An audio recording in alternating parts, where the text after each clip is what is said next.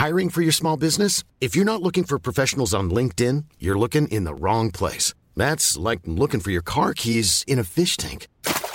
LinkedIn helps you hire professionals you can't find anywhere else, even those who aren't actively searching for a new job but might be open to the perfect role. In a given month, over seventy percent of LinkedIn users don't even visit other leading job sites. So start looking in the right place. With LinkedIn, you can hire professionals like a professional. Post your free job on linkedin dot com slash people today.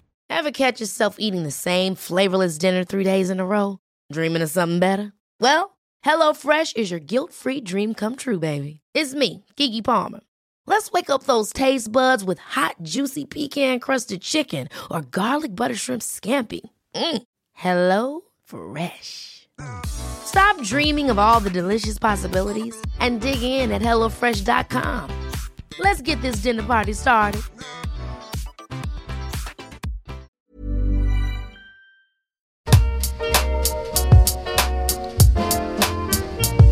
Hello everyone and welcome to The Bubbling Adventure, the podcast all about kids and how positive education and conscious parenting can impact their entire life as well as society. Each week we're having conversations with guests on different themes, and our aim is to have open discussions, share different points of view and learn in a non-judgmental way.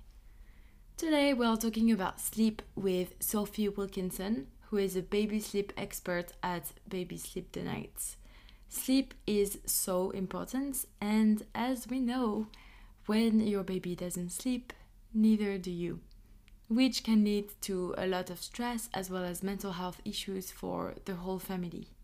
Sophie will talk about her own experience and give some reasons why your baby might have trouble sleeping. I hope you will enjoy this episode. You can also find us on Instagram at The Bubbling Adventure for daily positive education content. And now that it's said and you all went and subscribed, let's begin. Maman, maman, en faisant cette chanson. Papa, papa, en faisant cette chanson. Maman, papa, maman, papa. Hi Sophie, how are you today? Hello, I'm good. Thank you for having me here. No, thank you so much for joining. I think it's going to be so interesting. It's actually the first time that we're going to talk about sleep on The Bubbling Adventure. And I'm so happy that you're going to be here to share your experience and all your wisdom on this subject. But before we jump in, could you please introduce yourself? Yep. So I'm Sophie Wilkinson. I am a baby and child sleep expert or consultant or coach. Lots of people call it different things. I'm also a children's mental health practitioner as well. Um, and for me, what I do is all about supporting families, supporting their mental health, supporting physical health, um, and supporting sleep, which is pretty much the big component of both of those things. So my experience in mental health, I think, has led me into this kind of role as a sleep consultant. But I think my personal experience of having, especially my first child, who's now four, um, who basically was the biggest sleep thief that I have known, apart from maybe other families I've worked with as well. But um, just absolutely took away all of our sleep, basically. Um, So yeah, that is the reason why I'm doing what I'm doing, really. Nice, nice, nice. So you were working in mental health, then you got kids and you realized that your your first child didn't sleep well and you didn't either. uh, okay, and so how how did you did you change trajectory and focus on, on sleep, and how did you apply what you learned to your own personal life? Yeah, so I think with the with my firstborn, both my children have reflux and allergies. So um, the first part of their life, very colicky, kind of crying a lot, lots of spitting up, projectile vomiting, um, rashes, reactions, eczema, just a very uncomfortable babies, um, which ultimately didn't really help their sleep. So I found that once we kind of managed those things, and it was late to diagnose, especially with my first, we were around five, six months when we started to understand what was going on for him, which for me was just felt awful that I didn't know what was happening for him. Mm. He was just all the time. Um, and it, we would walk around the streets, he would just cry when I was trying to get him to sleep, he would cry in my arms, he would cry when I was trying to breastfeed him, literally would basically just cry most of the time. Um, my husband was working shifts, so I kind of felt a little bit alone. He would work at night, he would sleep in the day, and I would be trying to keep my baby quiet because he was just upset all the time. Um, and it was when I got to about seven months and I thought, I can't do this anymore. And my mental health and being in mental health and um, working in it, I knew exactly what, what poor mental health looked like. And for me, it was one night and I was up every forty-five minutes with my baby, and it was taking me forty-five minutes to get him back. And I was doing the rocking, I was shushing, I was singing, I was going out in the car sometimes. I was doing literally anything to get him back to sleep, and it usually always ended up in a breastfeed. So then I was feeding him every forty-five minutes or thereabouts. That was Mm-hmm. Um, and he was a big baby at this point, and he was being sick all the time, and then he'd go to sleep, and then I'd lie him down, and he'd wake up, and he'd have wind, and it was just a vicious cycle of no sleep causing probably more wind and reflux problems by overfeeding. And yeah, it was at night where I was in bed and I thought to myself, the dog's just been eaten by a snake. And I then um, thought, I'm going to have to lie here really still because the snake's going to come and get me. So basically, I, I hallucinated. And it was at that point I thought, this, I can't do this. I can't do this anymore. Um, we're all suffering.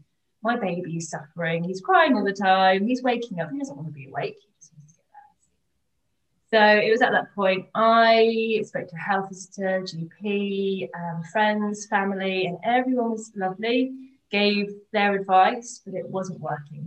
Nothing was helping the situation. So I went to a sleep consultant, and within three days, no word of a lie, my baby slept for the night mm. by just having sleep support from somebody else. So we looked at nap timings, we looked at routines, we looked at how my baby can self-settle, um, because he was becoming very reliant on me to get him back to sleep.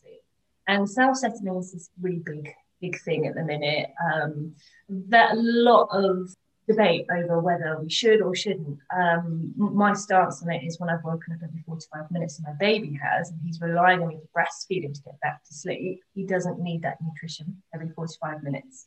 So what does he need? He needs sleep. So I got to the point where I was thinking, I need to give him the sleep. I need to give him what he needs. His biological need is to sleep, so I needed to give him that. So we looked at the self-settling aspect, the environment for him. My baby didn't sleep when he should and as he should and as I expected that a baby would sleep. He didn't do that for me. Um, and it's very common, obviously. We go into kind of parenthood thinking, oh, well, he'll just fit into my life. Well, I did anyway, that's what I thought. Um, I can take him around, he'll fall asleep in my carrier, I can just push him around. But for me, it was just a fight all the time. So we looked at all the factors to do with sleep, and then on the third night he slept through. Um, you know what? He was the happiest child I had seen. He had his reflux was managed. He wasn't windy all night because I kept feeding him.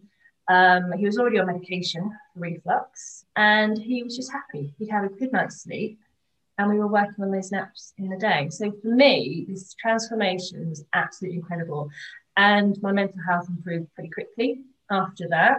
And my husband didn't leave me to go on his shift thinking, oh no, I hope she's okay tonight, checking in with me all the time. I was texting him through the night, probably more more awake at night time than I was in the day.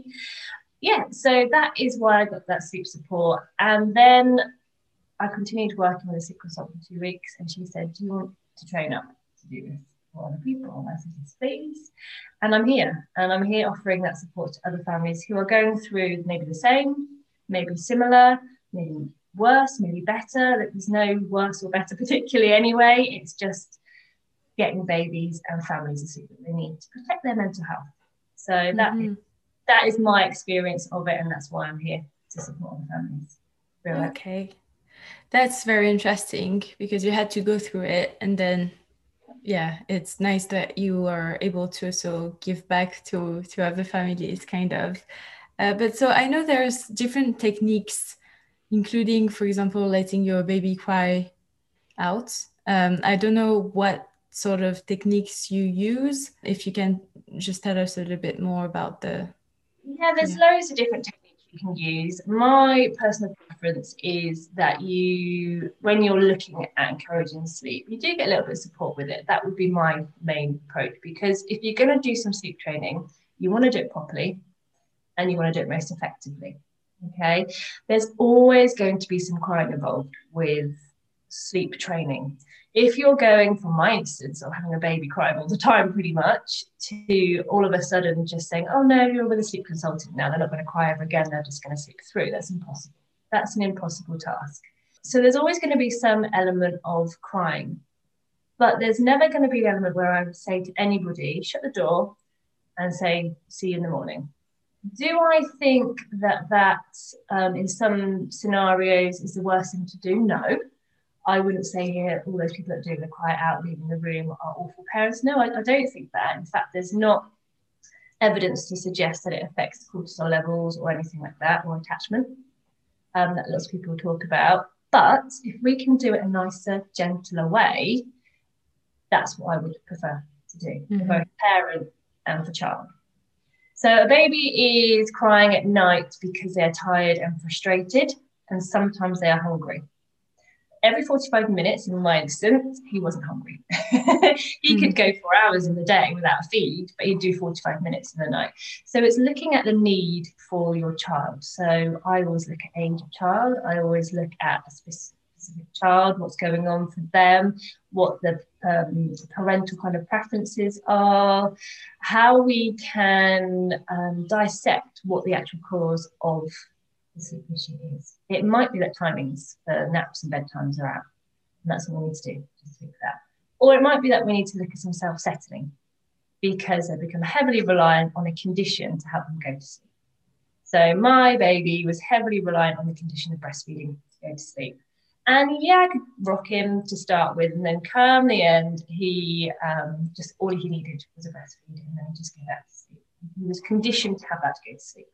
So if a baby has been conditioned to kind of need something to go back to sleep, they are going to wake up the next time after a sleep cycle, needing that condition again to go back to sleep. So that is what we need to encourage some self-settling. We need babies to go to a sleep cycle, and then they wake up from that sleep cycle and go into the next one. So for instance, for us as adults, our sleep cycles are around ninety minutes. Um, we will see a light um, phase sleep, a um, deeper sleep phase, and then a lighter sleep phase again. And then we'll come to this sort of arousal level here, okay? At this point, so at the end of our sleep cycle here, we will go into our next sleep cycle, and we'll just keep doing blocks of ninety minutes. You know, there, thereabouts. For um, for us, we may wake up at this time here. We may go to the loo. We may nudge our other partner for snoring, or look at the mm-hmm. monitor for our babies.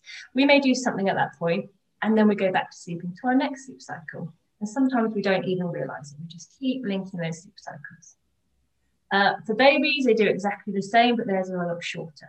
Their sleep cycle. So anywhere between twenty and forty-five minutes, um, getting up to the ninety, ninety minute mark as they get older, usually around school age. And we go through the sleep cycle, and then they come out of it here. Whatever they went to sleep with here, they can wake up here if they're not quite tired enough to go through the next sleep cycle, or um, they're overtired even, or something happens to wake them up here. And then they say, I need this to get me back to sleep. So you breastfed them to sleep here. You do one sleep cycle, forty-five minutes for my little one through the night. Um, and then they say, I need that condition. I need that breastfeed to go back into the next sleep cycle. And then you can just have a pattern of that throughout the whole night. They just keep waking up needing something to get back to sleep. It can sometimes, unfortunately, be the dummy that does it. It can sometimes be rocking. I've worked with families where it's just taking somebody to walk into the room, and then their toddler goes, oh, because they've just needed that, that condition, no matter what it is, they've just needed a condition to go back to sleep. So I would look at that. What are they requiring? Why are they waking up? What is the reason for that wake up? What are they demanding at that time that they need them to get back to sleep? And talking to the younger babies, they are going to need a feed. Of course, they're going to need a feed. When we're talking to about a year old and we're still feeding in the night, I'd be looking at, are they getting enough nutrition in the day? Uh, is there a reason that they need that nutrition at night time? Most likely not. Therefore, they're using it to get back to sleep. So that's what we'd be looking at when we're doing. So from my kind of plans that I would work with, I have options of a thirty minute consultation where we'll look at everything to do with sleep, the factors around sleep, how we can tweak a few things to make it work, um, make the baby sleep longer, make the baby sleep better.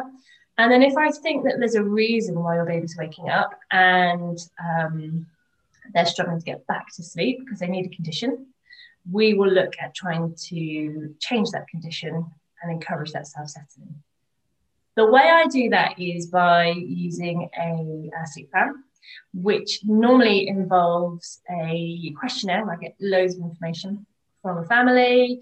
I tailor-make a or create a sleep plan specifically for the child.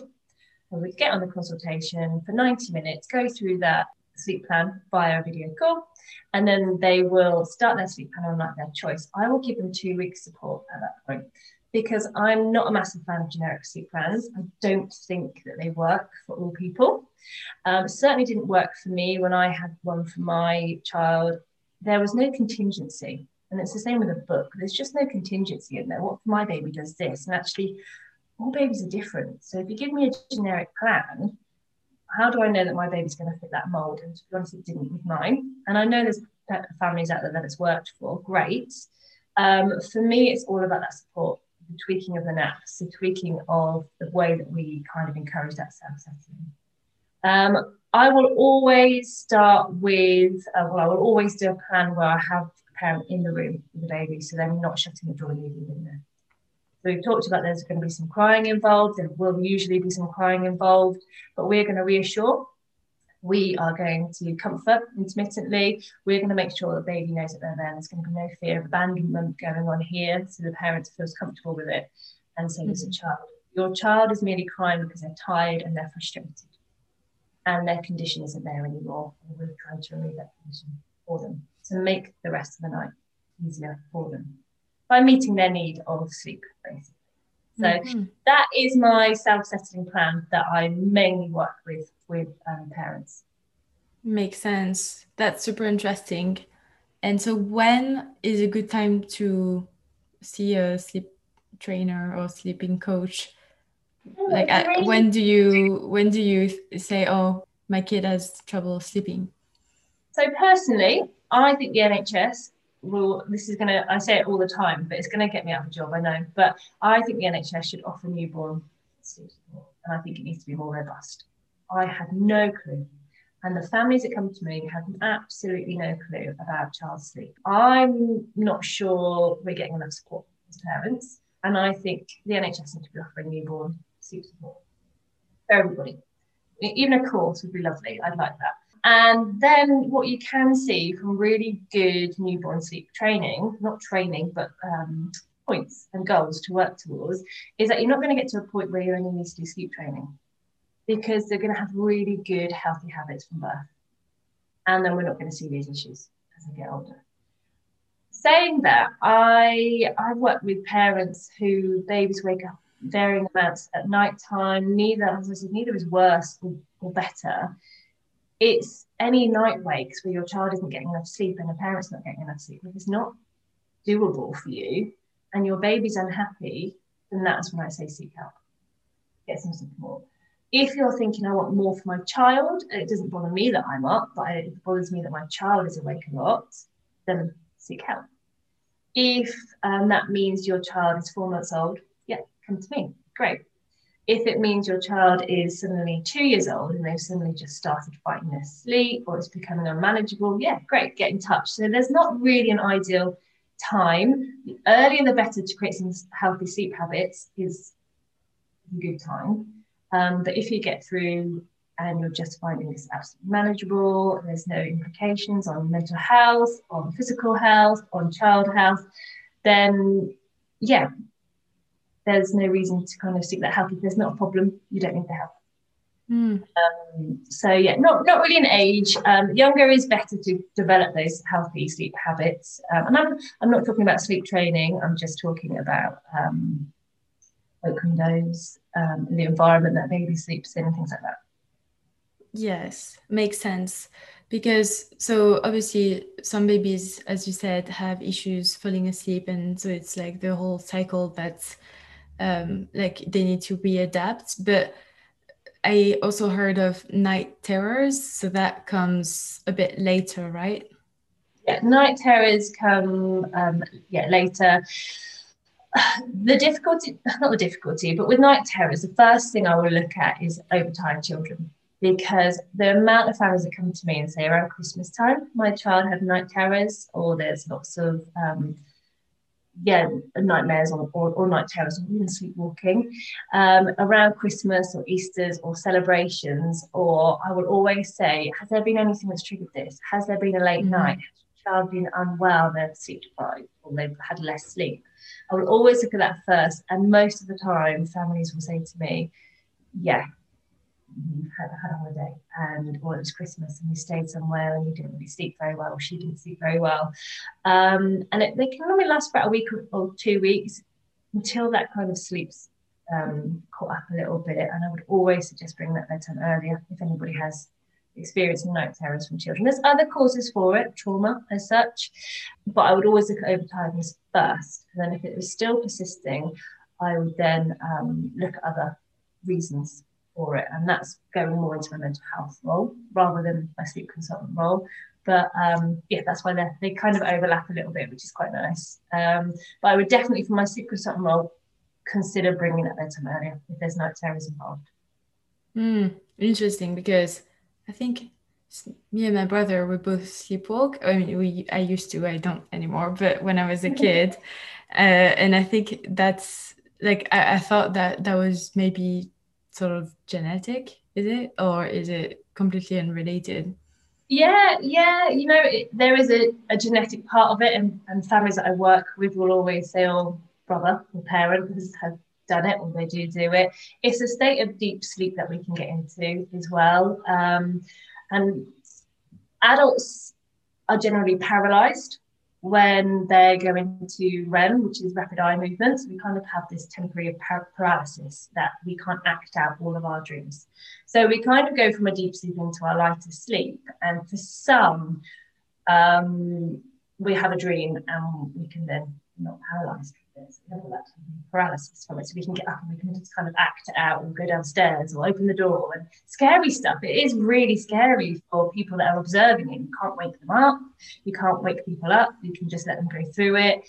Um, so yeah, and you know what? Children are often the same as well. They don't have that. Don't often have that um, temporary paralysis when they go through rapid eye movement stage of sleep. Um, and you can see them sometimes crawling in their cot because they've been practicing this new developmental stage, and their parents say, oh, they're awake, what are they doing awake? You go in, they're just completely asleep. You can't rouse them, they're just practicing doing what they're doing. Um, yeah, not scary at all. Yeah, well, yeah, and the rolling's the rolling's the worst one, um, because they just keep rolling and rolling and rolling. Oh my goodness, they're just not settling. They usually sleep at that. So, yeah. Mm. Really interesting. How old were you when you stopped sleepwalking? I'm trying to remember. I don't know. I'm not sure, but probably around, I don't know, maybe eleven, twelve. I'm not even sure, maybe before that. But I remember, so even my dad would would do it when he was a kid as well. And I, I know that he opened his building door, and he was living in the city center. So that was super, super dangerous. And basically the dog barked, so it woke his his dad up, and he just found his son pushing the big like gate of the of the building. So yeah, um, yeah, for kids, if anybody is experiencing that, that's listening, um putting a bottle on the door right at the top so they can't actually get to it at all. Um and yeah, just being a bit more practical in the house about where they can get to and what they can get as well, um any sharps and things like that, if they can reach out to get things like that, 'cause it can be dangerous. It can be really dangerous. Mm-hmm. it is it is But so, is there anything, because I know, so Uh, some nightmares come because, for example, you've had too much water and you just need to go to the loo. Is it also something that you include in sleep training at all or not? Because I know that a lot of nightmares and a lot of times when you wake up, it's just because your bladder is full. Yeah, um, nightmares can, we kind of can recall them, but that doesn't mean that they've just happened. Those nightmares, we could have had, we could have had them earlier. Um, we normally see them in the second half of the night, nightmares, um, because we're in a lighter sleep, and that's when we normally have the kind of dreams like that, the deep sleep. So the night walk, the sleepwalking, talking, um, night terrors, normally the first half of the night. That's more of a deeper sleep phase that we go through. We'll be a little bit more of a heavier sleep. So I don't know if you found that experience that people said to you when you're sleepwalking is the first half of the night, because that's usually when it is. Um, Mm-hmm. But yeah, I mean, I delve into the science of it, and I normally say a good bedtime routine, looking at any emotional health issues around um, the bedtime and the, the emotion side of, of things. You just you've got a new school starter or um, a child that's been through a trauma. We need to start understanding and unra- unraveling some of those, because that can kind of go into our just into our dreams and things like that. So if we can talk about worries, we can talk about um, emotional health for young children, not right before bed, but earlier in, in the evening, um, get some of their worries off their mind and bringing that bedtime earlier. That's the kind of advice I would give around night terrors and nightmares. Mm. Yeah, no, that's very helpful. Yeah, I guess it's uh, it can be a lot of different issues. And it, it's not one size fits all. It has to, because I, I guess then your two kids were different from one another as well in terms of yeah, sleep oh, training. Massively. And you know, I hadn't I hadn't formally sleep trained my second, because I, I got in there early enough and we were looking at really some good healthy habits to start with. I must admit, out of both of my children, my one that hasn't been sleep trained is the worst, worst of sleeper. Um, he's more restless at night time. I find that um, if he's unwell, he's not as, um, he's a bit more restless than my other one. Um, but both of them obviously very, very good sleepers, um, and have benefited, benefited from it massively. Um, and I have benefited, and my family have benefited from it. Um, yeah. Well. But yeah, very different, very different children completely. Um, And often people say that to me, my first doesn't like this at all. My first didn't need any sleep support. Um, but my second is waking up every hour at night time or every two hours at night time. And um, yeah, very different two children. mm. That makes sense. Yeah. So it's it's about finding what works for, for that kid in particular. And is there any last advice that you would like to share? Advice, yeah, around routines. Get in there early with um, routines if you can. So looking at wake windows for babies, um, up until they drop a nap, look at these wake windows. Um, make sure you've got a nice distribution for those naps. Make sure you're getting enough daytime sleep. Don't skip naps. Um, people often say to me, oh, if I do less sleep in the day, I'll sleep better at night time. Usually the opposite um, is true. Um, even if for a night or two, you see that the night's getting better, it will soon unravel. And we'll start seeing the nights as well as the days at that point. Um, so yeah, preventing over tiredness, looking at wake windows. Obviously, I've got loads of free advice on my Instagram and my social media platforms. Um, looking at the blackout blinds, making that room really constant for children. Anything changes, we talked about the sleep cycle. If anything changes in that sleep cycle, we as adults and babies will wake up at the end of that sleep cycle and something's changed. And for babies that find it difficult to self-settle or just get a bit restless around that time, we've changed that environment for them. They're going to go either, either wake up and need something to get back to sleep again, or they're just going to be a bit unsure of their environment and struggle to get back into that sleep cycle. Yeah. So making sure that environment's nice and constant. Um, looking at the reason for why your baby's waking up. If they were sleeping through the night at five months and then all of a sudden at five and a half months, Uh, or they were having one feed at five months and then the six months they were having four feeds a night, I'd be thinking, well, why are they suddenly needing more? We've gone maybe through a little bit of a growth spurt potentially. If they're still having more and it's just increasing, we're looking at there being a reason, a condition being for sleep here, rather than actually nutrition at this point. So yeah, looking at why your baby's waking up, really. What are they needing? What are they telling you they need when they wake up? And is that getting worse? Is it getting better? How can you manage that? Mm, very, very helpful. We will leave Sophie's link in the description so that you can click and check out her website and all the social media, including Instagram, so that you can find all the tips. But thank you so, so much, Sophie, for all this uh, very valuable advice. And yes, thank you so much. Yeah, yeah. Any questions, just ping them over to me. Thank you for having me. Thank you so much for listening. Feel free to share if you think it might be helpful to someone you know. If you enjoyed this episode, then please make sure to write a review if you're listening on Apple Podcasts, and subscribe if you haven't already. That's it from me. See you soon with the next episode, and in the meantime, have a lovely day.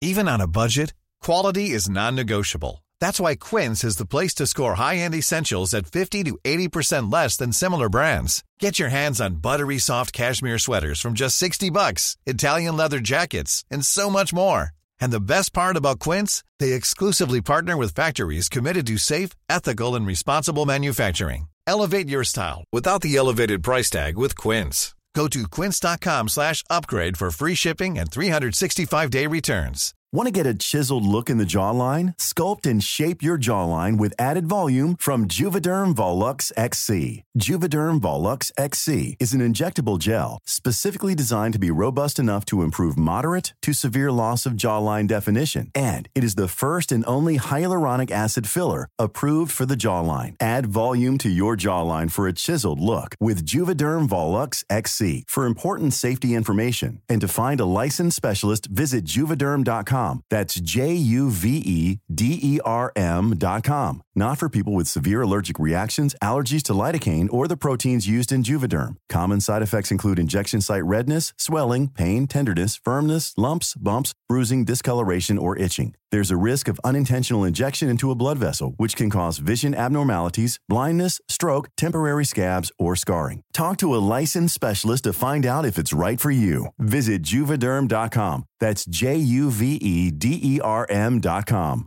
Imagine the softest sheets you've ever felt. Now imagine them getting even softer over time. That's what you'll feel with Boll and Branch's organic cotton sheets. In a recent customer survey, ninety-six percent replied that Boll and Branch sheets get softer with every wash. Start getting your best night's sleep in these sheets that get softer and softer for years to come. Try their sheets with a thirty night guarantee. Plus, get fifteen percent off your first order at boll and branch dot com. Code BUTTERY. Exclusions apply. See site for details.